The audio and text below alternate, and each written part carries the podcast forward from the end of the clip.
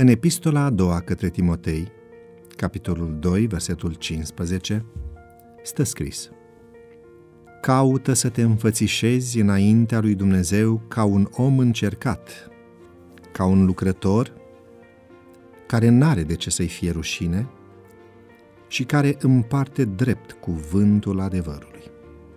Pe când lucram ca profesor la seminarul adventist din Valencia, spune autorul, am preluat biserica spaniolă din Castellion. Într-o dimineață, din dorința de a avea relații instituționale bune cu reprezentanții altor confesiuni, am vrut să îl vizitez pe episcopul de Castellion, în calitatea mea de nou pastor al comunității adventiste a orașului. Episcopul nu era la Palatul Episcopal, întrucât sediul episcopiei nu este în Castellion, capitala provinciei, ci la Segorbe, un oraș mult mai mic din interiorul provinciei Castellion. Așa că m-a primit vicarul său, un preot bătrân, cu o ținută de modă veche, cu sutană, calotă și tonsură. În biroul vicariatului, contrastul dintre noi era țipător. Eu, un tânăr de 30 de ani, fără multă experiență, fără veșminte clericale și fără guler preoțesc, purtând un costum de stradă. Păstoream o comunitate mică ce se aduna într-o casă închiriată. Aveam o Biblie în servetă și nu vorbeam latină. Vicarul trebuie să fie avut vreo 65 de ani. Cu mai mult de 40 de ani de preoție la activ, protocanon al catedralei, vicar al unei dioceze cu mii de suflete și sute de biserici. Era îmbrăcat într-o sutană care îi cădea până la glesne. Pe birou avea o carte liturgică și vorbea latina, limba slujbelor catolice.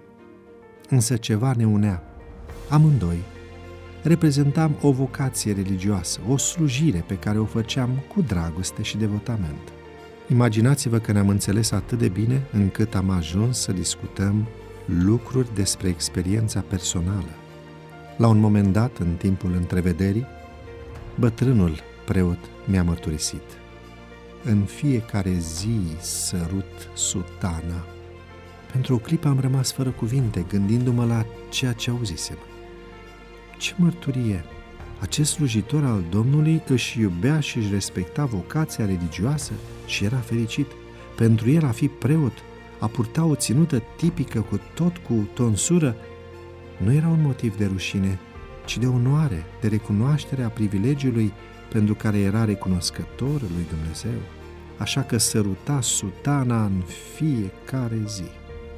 Apostolul Pavel îl sfătuia pe tânărul Timotei, ucenicul lui, spunându-i, caută să te înfățișezi înaintea lui Dumnezeu ca un om încercat, care n-are de ce să-i fie rușine și care împarte drept cuvântul adevărului.